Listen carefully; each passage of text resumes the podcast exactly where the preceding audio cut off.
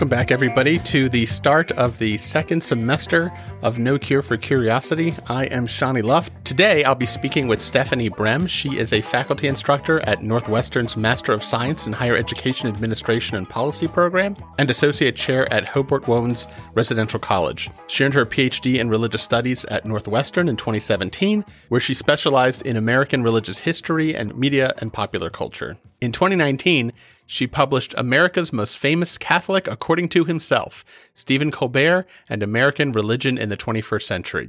And I also invited my friend Mary Ellen O'Donnell, who completed her PhD along with me at the University of North Carolina in Chapel Hill in Religion in America. Mary Ellen published a fantastic book, Ingrained Habits Growing Up Catholic in Mid 20th Century America, and she teaches at the Department of Theology and Religious Studies at Villanova University. The Colbert Report ran from 2005 to 2014, and it's a little hard to describe. He was portraying a character that was satirizing uh, Bill O'Reilly, but Stephen Colbert's actual personality and identity, his feelings about America, his Catholic identity, all get wrapped into the show. I was a fan of the show, and so I jumped at the opportunity to talk to Stephanie and Mary Ellen about the place of contemporary Catholicism, where we are politically, and what influence the Colbert Report is having on our national political conversations today. Your book is about media studies and humor studies. Uh, you also talk about the culture wars, uh, the history of American Catholicism, uh, religious media, infotainment. Can you explain what infotainment means and, and why it's relevant to, to understanding Colbert? Yes. So infotainment has is a term that's been around probably since the 70s, but it's the merging of information and entertainment. So people usually use it pejoratively, right? They're using it as like, oh, that's infotaining, not informational. Um, and so the Daily Show and the Colbert Report used that infotaining as their mechanism for their fake news shows, which were actually quite informative, um, and how many people in the past 25 years have been receiving their news. But I have to ask too. In some ways, the the the language of humor is one language that you're speaking in, but then the idiom of Catholicism, you've got to take that on too right? So was that something that you had had some background in, or um, had you studied it?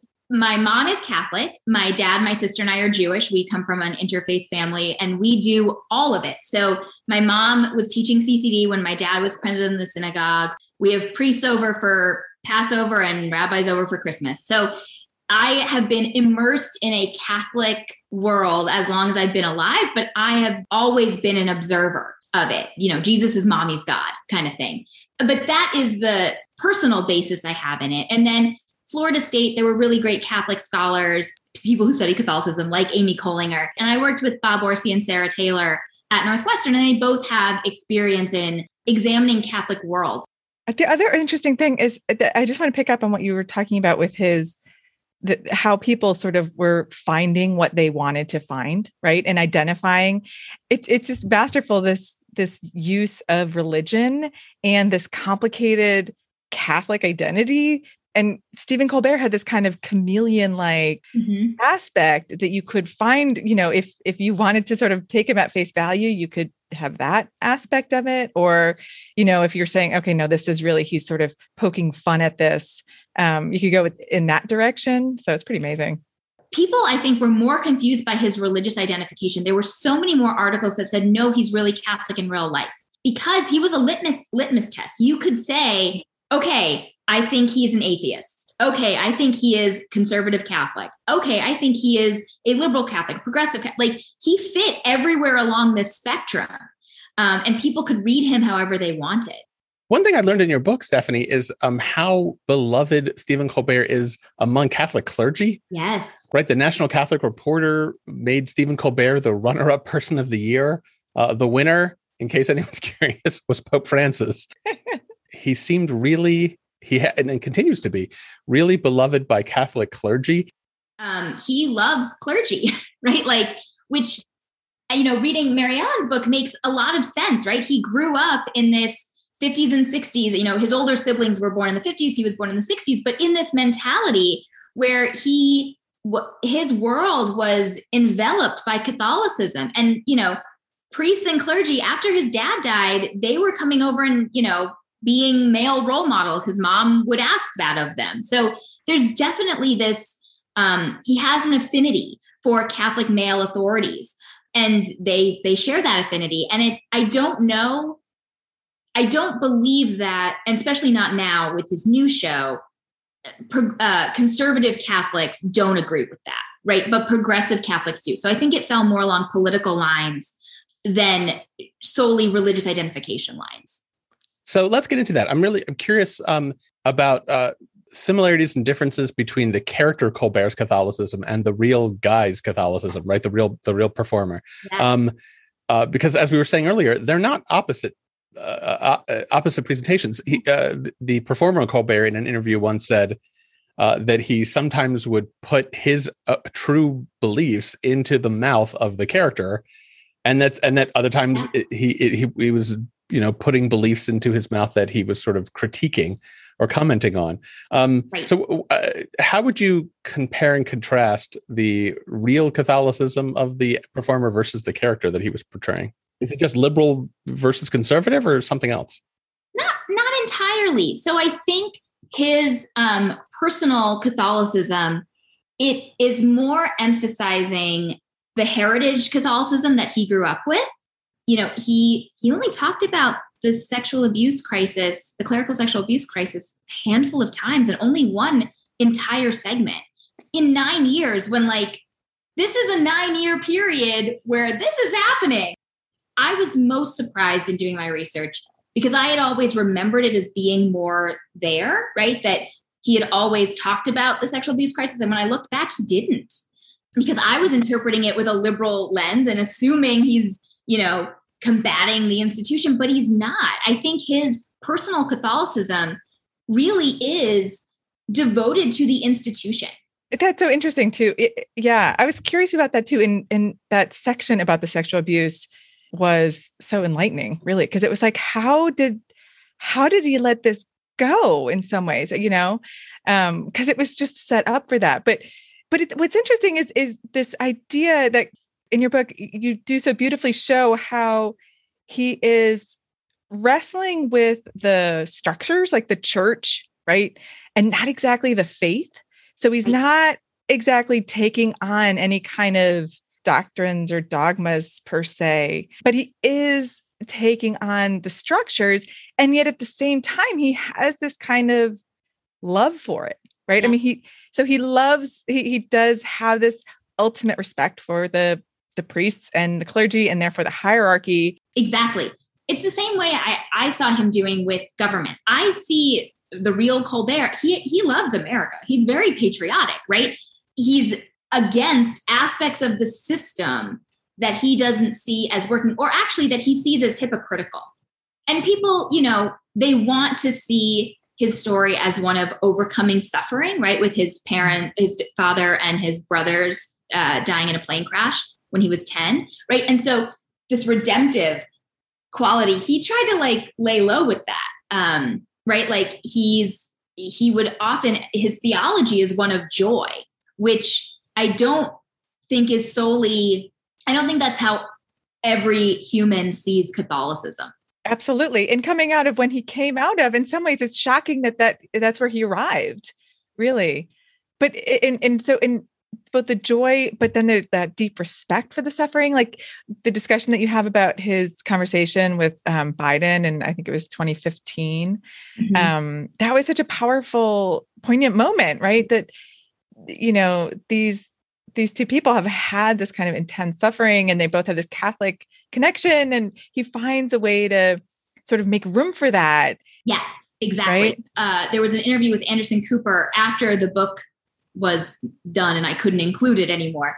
Uh, Anderson's Cooper mother had just passed away, and Colbert's mother had passed away a few years before. So they had this really intense conversation about like mothers and religion and faith and and suffering and joy. And it was like a really poignant moment. And he's having these out of character. His Catholicism was not as progressive as the progressives would like, and not as conservative as the conservatives would like. So when Colbert, I want to talk about Catholic comedy. When Colbert is telling jokes, uh, some of which are about Catholicism or about the Catholic Church or about Catholics, what is fair game for him to mock versus not? right? Like what what is okay? What did you get a sense of sort of where he um he felt comfortable critiquing or ridiculing or commenting on versus things like you talk about the sex abuse scandal, which he just avoided talking about mostly for nine years. Yeah. Well, like Mary Ellen said, he I think he felt okay pointing at the hypocritical aspects of the institution or specific individuals, but not at the theology itself. I think the things that I found really interesting were that some of the jokes he made about Christianity were less Catholic specific. And when he did Catholic jokes, they were about his own identity or his heritage. So, like when he was interviewing another Catholic who had a large family, he would do Catholic names off. Can you name all your siblings? Who can name their siblings the fastest, right? Um, those kinds of 1950s, 60s, like mid 20th century jokes that make sense in a Catholic enclave right that don't make sense if you've never met a catholic before right i loved the the segment where where he gives up catholicism for lent and then he goes on this catholic bender and i mean and and so it was that sort of you know, he just goes through, litanizes all these things that he's done, all these Catholic things he's done. And so, as a Catholic who is like, oh, yeah, I know that. Oh, yeah, yeah. Oh, yeah, it works. And then from somebody who's like, oh, those crazy Catholics, look at all those, those crazy things they do, it works. And so, you have mm-hmm. this kind of like that insider, like, oh, I know the lingo. He can yeah. make fun of it. And then you can laugh with him if you're an outsider or an insider, right? During the Lenten season, it's traditional for every Catholic to give up something that is important to him or himself. And it's got to be something that means something big to them, okay? Something that really matters, something it would be painful for them to do without. So, for the next 40 days, I am giving up Catholicism. It's a difficult sacrifice, but that just shows my devotion to the great religion that I no longer practice. Okay, it works on so many levels, right? Like it works for people who say, crazy, I don't know what Catholics do, but there's a Catholic materiality that is different than white Protestantism. And I know that that's a difference, right? And it works for Catholics who say, I know exactly what he's talking about. Absolutely. With regards to, so when he, a couple times in the book, you mentioned uh, Colbert would sometimes joke about um, Pope Benedict's shoes. Apparently, he had expensive mm-hmm. red leather Italian shoes. They are Pradas. but is that the only critique Colbert had uh, of Benedict? In other words, was it just was was the point of that joke the kind of hypocrisy of uh, lack of humility? Um, you know, from someone who is professing Christian faith. Yeah, and I also think the you know the idea of people who take orders lack you know the lack of mm-hmm. now of poverty, right? Um, I think I think it goes shows opulence of the church, right? That, um, but I also think you know when he when Francis came around, Pope Francis, he put them in contradiction with one another, and so um, Pope Francis would be the Jedi and Pope Benedict would be the Sith Lord, right? Like he would actually have these Star Wars comparisons, right? Um, that eh, that demonstrate a good versus evil understanding and i think it was more that he was tapping into the larger ethos not even necessarily a catholic ethos but like a generational and um and global understanding of francis is a pope of the people right and playing into those stereotypes of them i don't think he was adamantly against Benedict any more than he's, you know, I think people love Pope Francis and he was playing with that. But among American Catholics, that seems to reflect something that's actually that I perceive happening in uh, at least American Catholicism. There are um, a group of Catholics who seem to favor Pope Francis and a group of Catholics who seem to favor Pope Benedict. And Colbert got to gets to portray uh, each of them. Yeah, there's definitely teams these days, right? There are definitely teams. Shani, you point, you know, that, that Colbert gets to take both of these, uh, I think is is so fair, but it does, it certainly highlights that idea that like it's you're kind of an either or, right? Um, so if you're Team Benedict, it's going to be hard for you to really come around on on Francis and what he's doing. And if you're Team Francis, it's you have a hard time sort of trying to relate to everybody in this universal church, right? Um, and so, you know, it's it's interesting to see how that so parallels the political situation too. You know, when you were saying Stephanie, how Colbert, excuse me, the character was saying, um, Benny's my guy. I couldn't help but think like, oh my gosh, does that set up all the people who say like, well, Trump's my president, right? Yeah. Um, in some ways, we have this like parallel divide that's happening. It's crazy. Definitely, yeah, and I, I think because of the way Catholicism is part and parcel of the political system of the U.S., especially now, right? Like conservative Catholics align more with evangelicals and certain Mormons than they do like and progressive Catholics align more with, you know, some Methodists and and Jews, right? Like it's there's the idea of a universal church has never been uh, with with one sole um, message, right? Like yes, the inst- there's an institutional message the same way there's an experienced message. The next thing I want to talk about related to um, Catholic comedians is how any of them address the sex abuse scandal. It seems to me like uh, Catholic comedians fit into two categories. There are people like Bill Maher who use the Catholic sex abuse scandal to just bludgeon Catholicism. And then on the opposite end are people like Jim Gaffigan and Stephen Colbert who don't talk about it at all, or when they do, um, they talk about it very rarely. They don't use it to damage the institutional church or critique the church. It doesn't undermine their faith, right? In any way, it doesn't cause them to question their um, their relationship to the church. At least not outwardly. We don't know what. Yeah. Right. At least not in the way yeah. that yeah they're willing to discuss or that they ever have. And it struck me that there doesn't seem to be anything in between that. It's like the only options are um, use the sex abuse scandal as a way to demonize the church or tread very very lightly mm. and um and and refer to it as little as possible only if you have to. Um i don't know maybe that's because it's just not territory for comedians. It's just it's a it's a hard thing to make funny. Um i don't know. What do you think about that? I have to say that that was initially what i was thinking too. I mean how do you make it funny right? Because eh, on you know you just there's no way to ad- address the horrors of it without acknowledging right. the suffering of it.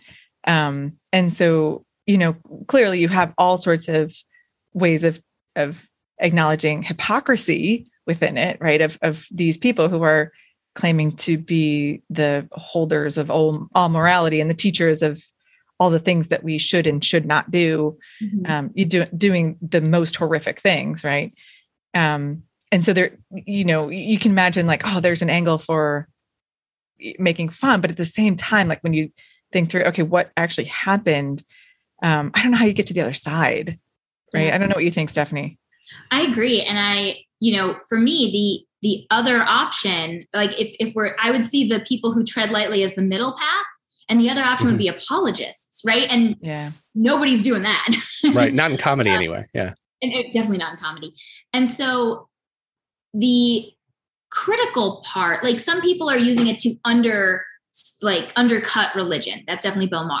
And others are just using it because they want to undercut any institution and it's like a, a marker and signifies institutions that are bad right um, and then those that tread lightly i still think are the ones that for whom the theology and the faith are not to be mocked I'm curious if you've found that Colbert is influential. And by that I mean is do you think he has actually done anything to shape public perception on Catholicism? Speaking of awards, the Oxford English Dictionary has named its word of the year for 2016 and it's post truth. And I am pre enraged. First of all, post truth is not a word of the year, it's the two words of the year. Hyphens are for the weak. Second, post truth is clearly just a ripoff of my 2006 word of the year, truthiness, which. One of the things your book ends with is um, a question that gets raised about whether Colbert is the um, harbinger of Donald Trump. And I've heard the performer Colbert uh, talk about the fact that there were like concepts that his character introduced, like truthiness, that he has yeah. heard Trump talk about or tweet about. And so uh, Stephen Colbert, the performer, does himself see a connection between the character he portrayed and the I don't know the, the public presentation of Donald Trump. So I'm curious what you think about is Colbert influential in terms of politics? Is he influenced American Catholicism? Uh, what do you think? Yeah, I think he's definitely influenced politics. Um, I think I think um, that was his goal, and so any other influence was a byproduct. And I think that's how Catholicism fits in with it. So I think for many Catholics, he and only for Catholics, he was able to really speak to an experience that others had. And so people felt an affinity for that.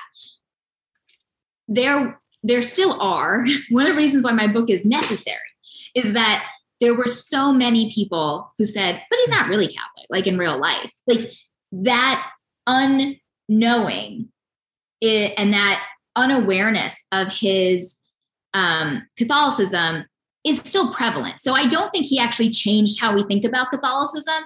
I think he affirmed ways to be Catholic for certain Catholics.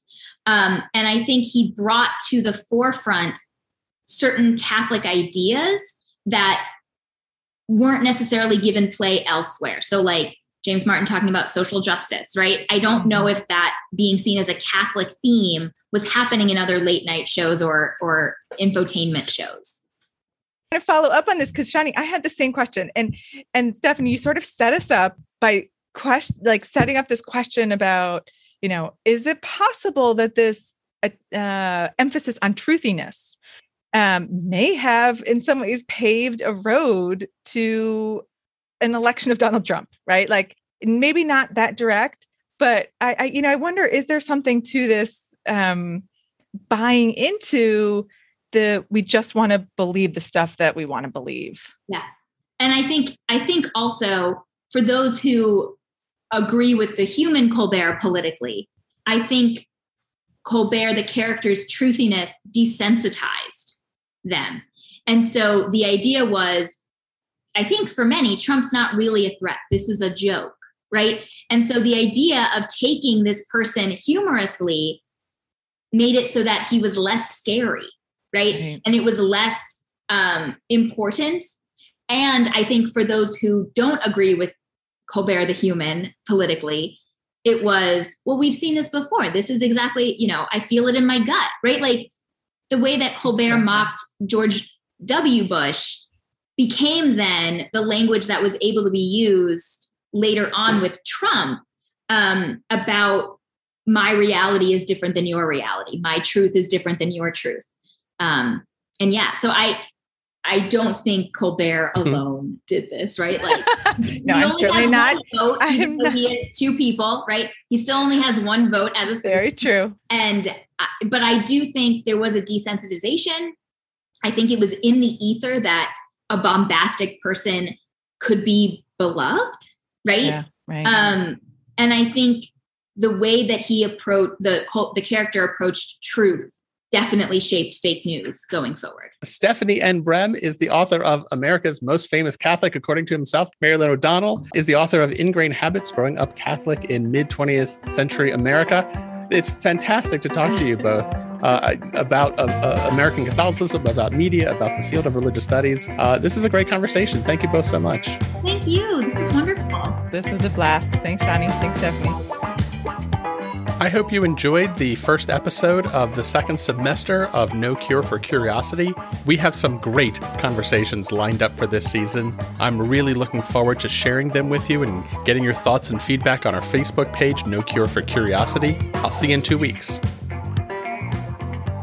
This podcast is brought to you by University College at University of Wisconsin, Stevens Point.